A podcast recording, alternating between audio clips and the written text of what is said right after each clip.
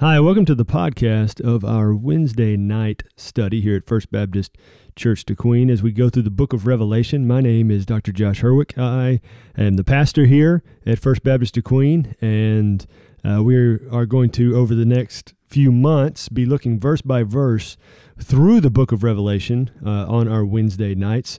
Uh, it's more of a discussion based study in the room on Wednesday night, but here on the podcast, we're just going to go through the teaching. And if you have any questions or comments, please uh, contact us uh, here at First Baptist Church DeQueen at dequeen.church is our website. Uh, you can find all the information there you need to get in contact with us, and we can't wait to hear from you. But feel free to drop a like or share uh, this podcast with those if you find it helpful.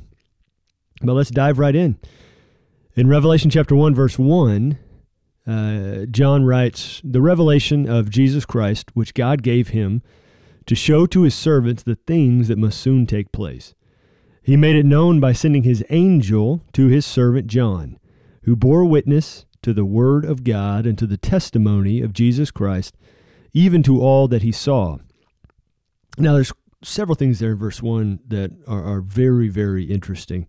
First off, the book of Revelation itself is singular. The word is singular. Many people say revelations. It's actually the revelation. Uh, in the Greek, the word is singular, so it's singular. Revelation is the name of the book, not Revelations. Uh, even though there are several instances throughout the book that John is is kind of given a continuous vision, maybe with little pause breaks here and there, or uh, you could say he's given several visions, but one continuous revelation. And so that's what this book is all about. And these first few verses here in chapter one are kind of a preface that John gives before the vision, this first vision begins. Uh, and so he writes here this opening uh, little section, this introduction, that this is the revelation of Jesus that God is giving to the people to know about what is yet to come. And he says some three things there about himself, uh, John that he first bore witness to the Word of God, to the testimony of Jesus, and everything that he saw. Now, these are very important. I mean, the Word of God is Scripture. The testimony of Jesus, that's the words of Jesus, the things that he said. And everything that he saw is his own personal experience. Now, these three, three things are singled out here in the very first verse, very second verse uh, there because they are meant to cover every avenue of divine communication. Scripture, uh, for, for them, the, the physical scripture they had would have been, you know, the Jewish scriptures, the Old Testament. Uh, the words of Jesus, Jesus' uh, ministry, Jesus' teachings. And then John himself, being the last apostle alive, the last of the 12 disciples still alive, everything he saw, everything he experienced is a part of how God communicates to the world because God communicated to him. Jesus communicated to him. And so he's supposed to share every avenue of divine communication. Similarly, we today, Christians, still alive today are to do the same thing communicate the Word of God, God's Scripture, the testimony of Christ, the words of Jesus, and our own personal experience with God as well, our own personal testimony. And these things, he says right there, uh, that John is supposed to communicate from this book of Revelation, are things that will soon take place. And that word soon is very interesting. I mean, things that we might consider soon aren't things that we would think God would consider soon. We would think it's relative, this soon idea. But really, in saying soon, there, uh, John is meaning to instigate urgency with his readers. That he wants his readers to understand these things will take place soon, and, and we need to be urgent in how we communicate all of these things Scripture and, and Jesus' testimony and our own personal experience. And then in verse 3 is written, Blessed is the one who reads aloud the words of this prophecy, and blessed are those who hear and who keep what is written in it, for the time is near.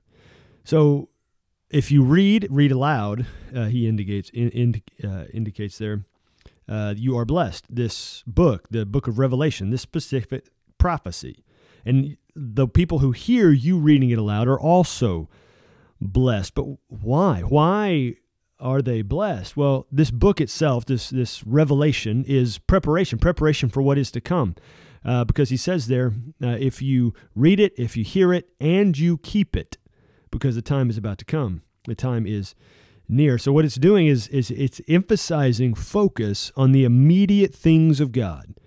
The blessing comes when someone hears or when someone reads it and hears it within themselves and then obeys the words that are ca- that are contained therein. Now, in verse 4, John introduces himself to the readers. It says, John, to the seven churches that are in Asia, grace to you and peace from him who is, and who was, and is to come, and from the seven spirits who are before his throne. And then the very first part there, verse 5 and from Jesus Christ, the faithful witness, the firstborn of the dead, and the ruler of the kings of the earth. So he says, I am John, and he's writing to seven churches that are going to be mentioned in just a little bit. And he says, Grace to you, peace from him. And so that's an introduction. He, he's, he's offering a blessing, grace, and peace from Jesus, uh, who is, was, and is to come. He's eternal. God never changes, he's always the same. Uh, but he's writing to these seven churches. What is the significance of the seven churches? I mean, the number seven is used a whole lot throughout the book of Revelation. Why seven? Well, seven is the number of completion, it's the number of perfection. And uh, particularly these seven churches that will be mentioned in a moment. Uh, when you travel from city to city, uh, wherein these churches are contained, they form a rough circle. So the courier of this book, this letter, would take um, this revelation as communicated to John, as he would write down, and uh, the courier would take it from city to city and would travel in a rough circle, making it back to where he started after having delivered this letter to all those churches. And even though this, uh, in the seven churches idea, seven being the number of completeness, uh, the complete church, um, though this uh, letter was written to individual churches, it could also, and most likely is, referring to the whole church, big C, capital C, church, by John's usage of the word seven here. But taking on that word seven, at the end there of verse 4, uh, we get a description of God, Him who was, who is, was, and is to come. And then we get a description of what he says are seven spirits before God's throne, and then also Jesus Christ. And so, who are the seven spirits? Is this some new idea that we've never heard of before in Scripture? Seven spirits sitting before God. I mean, you got God, you got seven spirits, you got Jesus. Well, probably not some new random idea about seven spirits. Again, seven being the number of completeness, being the number of perfection. You have God, you have Jesus. Uh, the third person of the Trinity is the Holy Spirit, God's complete and perfect Spirit, as the reference there falls in between both God and Jesus. So let's continue on there in verses 5 and 6. So, and from Jesus Christ, the faithful witness, the firstborn of the dead, and the ruler of the kings of the earth, to him who loves us and has freed us from our sins by his blood, and made us a kingdom, priests to his God and Father, to him be glory and dominion forever and ever. Amen. So he says, Jesus, he's a faithful witness. He's the firstborn of the dead. Now, people died before Jesus did, but being the firstborn of the dead has great significance. He was the first to die and be eternally raised. Now, there were people that Jesus himself raised from the dead, who rose from the dead before he rose from the dead, but those people had to die again. The reason Jesus is firstborn of the dead is that he was eternally raised, never to die again. And so, uh, by him doing that and us believing in him, his death and resurrection as the Son of God, he releases us from our sins. We're no longer bound to the constraints of eternal death. And by him doing that, we are then made, as that verse says, we are made into a kingdom. And we are made priests priests. We we can have absolute communication with God with no intermediary. We are priests. We uh, can talk to God. We have all the the authority and power and peace that that comes with that title, and uh, in this direct access we have to God. Verse seven. uh, and 8. Behold, he is coming with the clouds. Every eye will see him, even those who pierced him, and all tribes of the earth will wail on account of him. Even so, Amen. I am the Alpha and the Omega, says the Lord God, who is and who was and who is to come, the Almighty. Now he says he's coming in the clouds, and every eye will see him. But uh, is his coming in the clouds the rapture, or is it the second coming? Um, we're going to talk about those in the coming weeks uh, in, in great detail. Uh, but which is it here? Is it the rapture or is it the second coming? Um, we get a little indication here. And now, whatever your position on the rapture of the second coming, and as in where it falls uh, in the timeline of uh, the end of days, uh, we will be discussing all of those different avenues as we get into it later on in the book of Revelation, and I'll uh, give you my thoughts on it as well.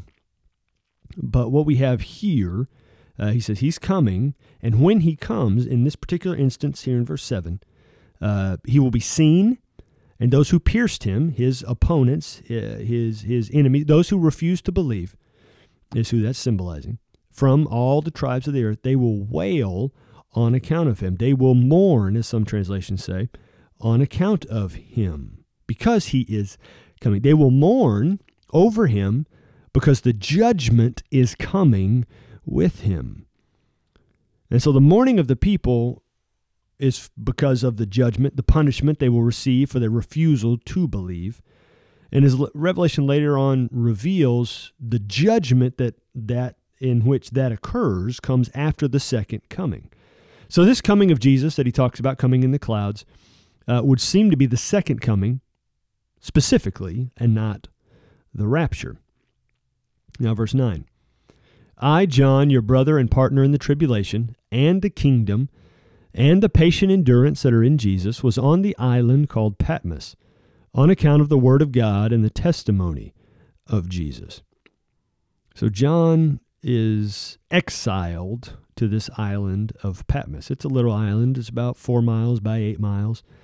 Uh, and he's exiled there because of the Word of God, because he has been preaching and proclaiming and sharing with people to come to know Jesus. And so he is basically arrested and uh, sentenced to this island in hopes that he would die there. But he mentions, I think, something very significant here. Uh, in, in writing to the people he's writing to, he says, I am your brother, I am your partner in tribulation, your partner in the kingdom, and your partner in patient endurance. Uh, and he connects all of that in Jesus. He says, in Jesus. The tribulation, in Jesus. The kingdom, in Jesus. The patient endurance, in Jesus. Now, this is very important. The partner and the brother here that John calls himself relates himself to the people who are, who are reading this, hearing this. Because if there's anybody who could be classified as uh, higher, uh, a higher class than other Christians, it would be John at this point. He is the last disciple left alive. He is the last apostle left alive. And he could say, Well, I'm the guy, and I've been through more than you've been through. I've suffered more than you've suffered. I saw Jesus with my own eyeballs. I was there when he was crucified. I saw him when he rose from the dead. I took care of his mother after he was gone. I am John. Listen to my words.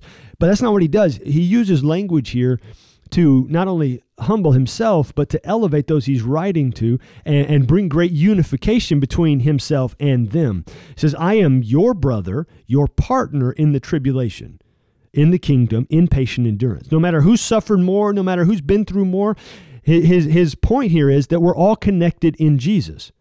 John, he's a fellow endurer of hard times. He's a fellow endurer of the joy of the kingdom and of the perseverance that got them through the hard times. And he's saying we're all in this together. The issue isn't who's been through more and who's suffered the most. Um, or who Jesus likes the most, because that's not the way Jesus works. He says the point is Jesus. You're serving him, I'm serving him, whether you're 90 or you're 9, we're serving Jesus together. Now look at verses 10 and 11. John writes, I was in the Spirit on the Lord's day, and I heard behind me a loud voice like a trumpet, saying, Write what you see in a book and send it to the seven churches to Ephesus, to Smyrna, to Pergamum, to Thyatira, to Sardis, to Philadelphia, to Laodicea. Now, right up there in verse 10, I want to zero in on something here. He says, I was in the Spirit on the Lord's day. Now, the phrase on the Lord's day is used only here in all of Scripture. And John doesn't elaborate on its usage and what he specifically means by using that phrase. I mean, in modern American church, when we hear on the Lord's Day, we naturally think of Sunday because that's what we use it. on the Lord's Day, we think of Sunday, we think of going to the church facility, the church building. Now, John, in, in using that, uh, he was most likely talking about Sunday, yes, but not in terms of it being a church day. In saying the Lord's Day, he is praising Jesus, honoring Jesus' resurrection by declaring Sunday as a day of victory. He's calling it the Lord's Day because that's the day Jesus rose from the dead, was a Sunday. And so every Sunday he he puts a special emphasis on Jesus' victory over death. Has nothing to do with pews, has nothing to do with a building, has nothing to do with three songs, a sermon, an offering, another song, and then you leave. It has to do with Jesus' conquering death, Jesus' great day of victory. That's why he calls it the Lord's Day. And then he says he's in in that particular moment, on that particular Lord's Day, it says he's in the Spirit. So, what does it mean then to be in the Spirit? Well, he was in the Spirit, and because he was in the Spirit, he was able to hear this voice, this voice that spoke to him. I mean, the way it's written, it would have us to believe that if he wasn't in the Spirit in this way, he would not have heard the voice. The voice may have spoken, but if he wasn't in the Spirit, he would not have heard it. So, to be in the Spirit is John is open and willing to hear from the Holy Spirit on the day of worship when, when the voice came to him. He was, uh, to put it another way, to be in the Spirit. He was singularly focused on Jesus with an uncluttered mind.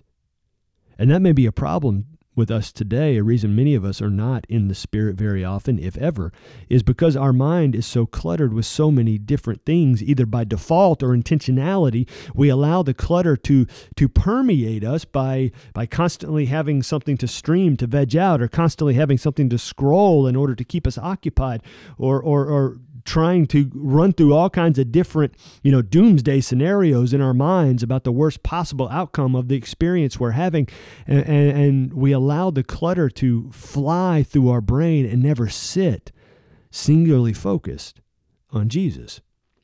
And here's John is singularly focused with an uncluttered mind. He's in the Spirit, and because he's in the Spirit, he hears this loud voice like a trumpet that gives him instruction, that kicks off this entire book of Revelation. Look at verse 12. Then I turned to see the voice that was speaking to me. And on turning, I saw seven golden lampstands. Verse 13. And in the midst of the lampstands, one like a son of man, clothed with a long robe and a golden sash around his chest.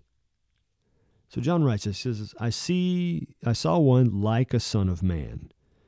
Now, he does his best throughout the entire book of Revelation using descriptive language that he had in the first century to describe what he's seeing. And so, this being that he's seeing is in appearance similar to a man. And he says, notice he says, a son of man. He uses the indirect object a, a son of man.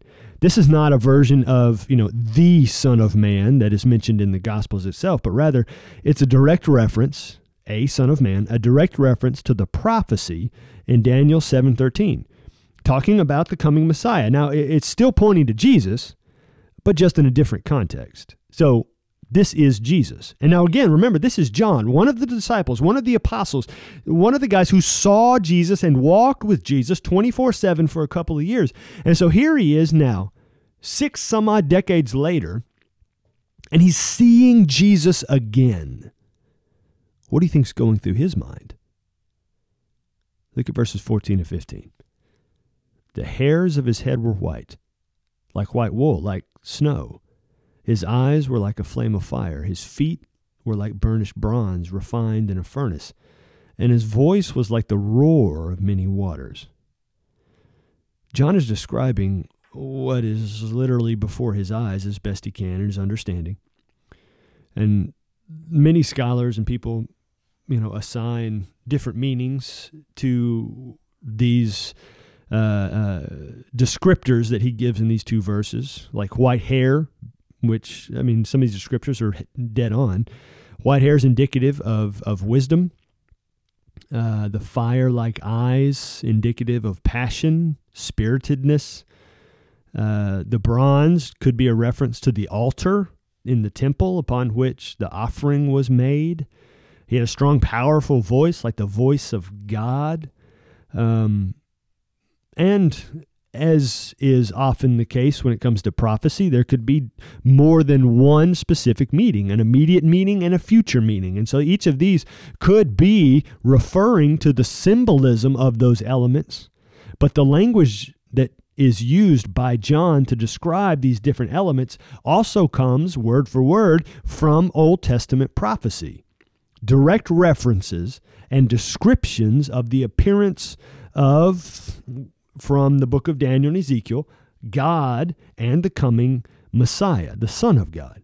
White wool hair from Daniel chapter 7, verse 9. Fire eyes from Daniel chapter 10, verse 6. The voice of rushing waters from Ezekiel 43, verse 2.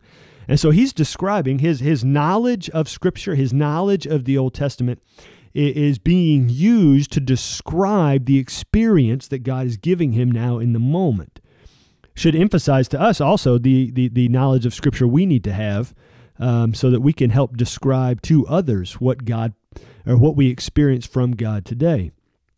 And so he sees this, he sees Jesus in front of him, he describes him, but he notices something else is going on with Jesus. Verse 16.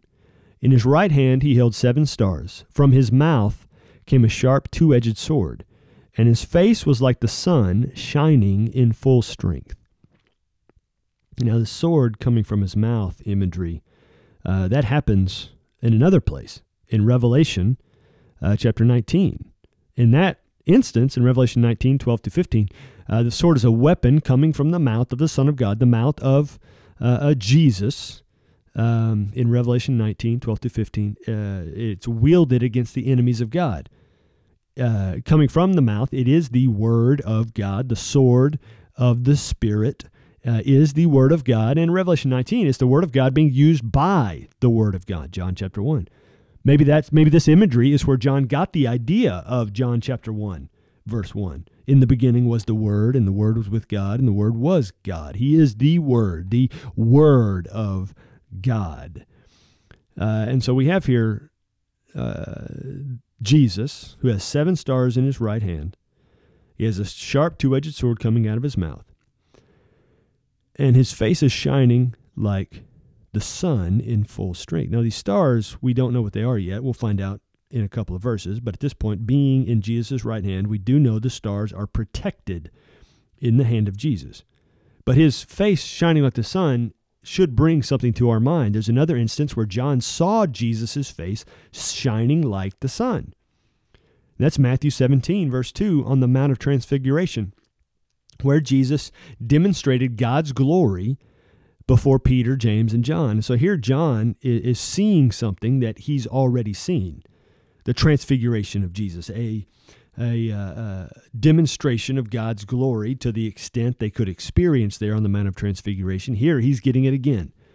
The face of Jesus shining like the sun in full strength like burning his retinas out, which is why he reacts the way he does in verses 17, 18, and 19. When I saw him, I fell at his feet as though dead. But he laid his right hand on me, saying, Fear not, I am the first and the last, the living one. I died, and behold, I am alive forevermore. I have the keys of death and Hades. Write therefore the things that you have seen, those that are, and those that are to take place after this. So he falls down like a dead man, as though he has been struck dead. He's not lying prostrate uh, in, in, in, in, you know, intentional active worship. He's falling down overwhelmed at seeing Jesus again in some of his revealed glory. And Jesus describes himself using language that is also used to describe God, both in Revelation 1 8, in Revelation 4 10, and in Revelation 10 6. Uh, and so it's, it's language used to describe God, and some of that same language is used to de- describe Jesus uh, in those instances. And so the affirmation here from Jesus uh, he is confirming the sameness that he has with God himself, the unification of Jesus and God, that Jesus is God. Jesus' divinity is what he himself is, is claiming here. And then he gives John that issue again. Write this stuff down, write down everything you're about to experience.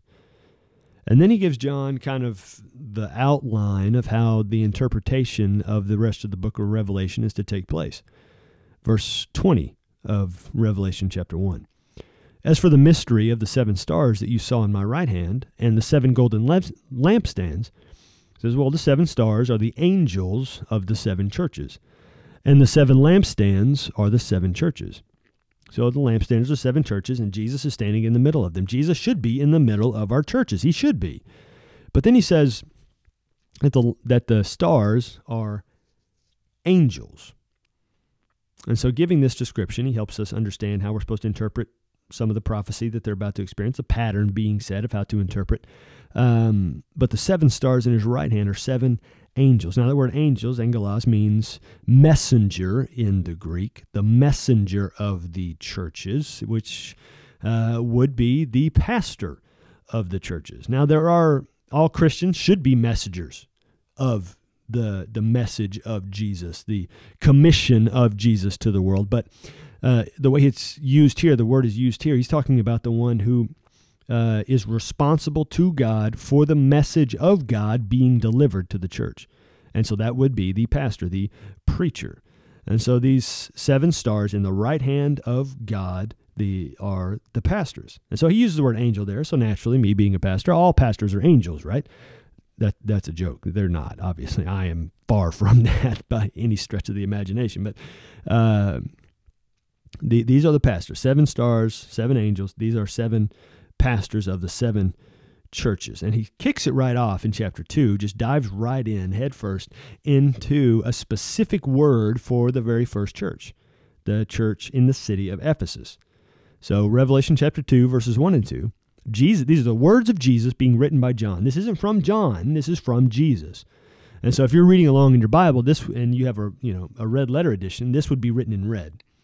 To the angel of the church in Ephesus, write this. The words of him who holds the seven stars in his right hand, who walks among the seven golden lampstands. I know your works, your toil, your patient endurance, and how you cannot bear with those who are evil, but have tested those who call themselves apostles and are not, and found them to be false. So, right off the bat, he reiterates part of the description of himself. Uh, he holds the seven stars, he walks among the seven lampstands. He says, I know. And so it sounds like these guys are fantastic. This is who we should try to be like. Jesus knows what they do, how hard they work, their toil, their patient endurance. They can't stand evil being in their midst. If anyone comes along and says there's something great, then this church tests those people. When they're found to be false, they call them out for that fact. Uh, these people are righteous and cannot tolerate evil people in acting in their midst as hypocritically. They work really hard at their Christianity, the people of this church. They do what is right. They test self proclaimed apostles. Um, and look what he says in verse 3 I know you are enduring patiently. So he says that again. He said that earlier up in verse 2, patient endurance. And now here in verse 3, I know you are enduring patiently and bearing up for my name's sake and have not grown weary. They keep persevering, they keep working hard for the sake of Jesus and don't get tired of pursuing Jesus. So he says all this good about him. And then he says, verse 4 But I have this against you. You have abandoned the love you had at first. Now, how many of you guys listening have had somebody give you compliment after compliment and they just give you one little small item of critique and all you can remember is the negative comment and you forget all the good that is just said. That's kind of like what's going on here. But Jesus said all these great things. They've been doing all these good things. But he says they have abandoned, they have left behind, they have intentionally walked away from the love they had at first. Now, this love, this isn't Jesus. This uh, isn't some other person. This isn't love they have for each other. Uh, I guess kind of you could say it, it is a little bit Jesus, uh, but the way the word love is used in Revelation typically doesn't refer to individuals. This is um, the way in which they loved at first, when they first believed, the, the, the way in which they demonstrated their love for the things of God when they first believed. They don't have that anymore. Love motivating all those good actions that Jesus just talked about them doing is not motivated by love within them. Quite maybe it's motivated by duty. Maybe it's just motivated by habit. Maybe it's just muscle memory that they're doing those things and there's no love contained in them as they do them. And Jesus is saying, guys, you're you're missing it.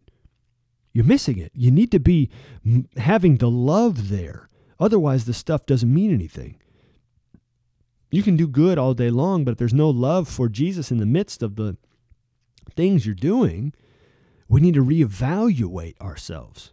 Take a spiritual assess a spiritual audit of our hearts. And he says this to them. He says, So you've abandoned the love you had at first. Verse 5 of chapter 2. Remember, therefore, from where you have fallen, repent, and do the works you did at first. If not, I will come to you and remove your lampstand from its place unless you repent. So, I mean, that is huge. He's going to remove their lamps, the entire church. He's going to remove the church, destroy the church there in Ephesus if the people don't turn around, if the people don't repent and, and uh, uh, re engage the love that they have had in the past. So he gives them three things to do there in that verse. Remember where they had come from, for where they had been spiritually. Repent of their sin deep within them. And do the love works that they did when they first became believers. So he wants them to remember how their hearts were before, repent of the things that pulled their hearts away from that way, from that path, and then go back to doing what they're doing with the love they should have had the whole time. And then he gives them another compliment here in verse 6. He says, But it's not all bad. He's just talked about love, and now he talks about hate. Verse 6 Yet this you have. You hate the works of the Nicolaitans, which I also hate. Now that is power. That's a strong, hate is a very strong word. And it's used so forcefully here. After talking about love, bringing emphasis to this, this phrase, they hate, Jesus hates. Now, Jesus doesn't hate a whole lot of stuff, but he hates this thing. But notice verse 6, he doesn't hate the people. He doesn't hate the people. He hates what they're doing. He hates the sin. He hates the evil deeds of the Nicolaitans. We don't know really anything about these people. They're mentioned here. They're mentioned one other place yeah, later on uh, in in Revelation. Actually, uh, we just know they were doing things opposed to the design and plan of Jesus. And so, because they were working in opposition to Jesus, their their workings were not approved by Jesus, and so that was hated. He says, then, if you have an ear, then hear what the Spirit says to the churches. Now, this is for all of us. This isn't just the church in Ephesus. He says, if you have an ear, if you are reading this at some point in the future, even for us today, in this modern day and time, if we have ears to hear what He's given us to hear, then hear what the Spirit is saying to these churches because it's also applicable to us. It's also something that can be taken by us and used by us. He says, To the one who conquers, to the one who has victory, I will grant to eat of the tree of life, which is in the paradise of God. Now, victory is a, is a theme in John. It's a theme that John uses um, repeatedly. It says, "He who overcomes or perseveres till the end, who who who has true faith, faith, and, and true faith is faith that perseveres. True faith is faith that lasts. That's true belief. Will be able to partake of the tree of life that is in the paradise of God that John actually talks about in Revelation 22. And this paradise is an experience that only comes from the presence of God, the physical presence of God. And that will be experienced someday to those who do believe. And so that there that's where we're going to stop for now. We're going to continue on with the letters to the churches um, next week uh, with the rest of Revelation chapter 2 and get as far through Revelation chapter 3 as we can. Um, but I encourage you to read Revelation. I encourage you not to be scared by what's in the book of Revelation. It is encouraging for us. And as I said at the beginning, it is, it is a, a cause to um, be refocused on the urgency of the message of Christ. So thank you for listening to this. Again, uh, for joining us on this this podcast, this journey through the book of Revelation. I encourage you, please uh, like this, leave a comment uh, about it, uh, share this with anyone who, who you find would be interested in uh, the end of days, the end times, as uh, or from a biblical perspective. and I hope that you will join us again next week as we continue to explore Jesus' revelation of what is going to happen at the end.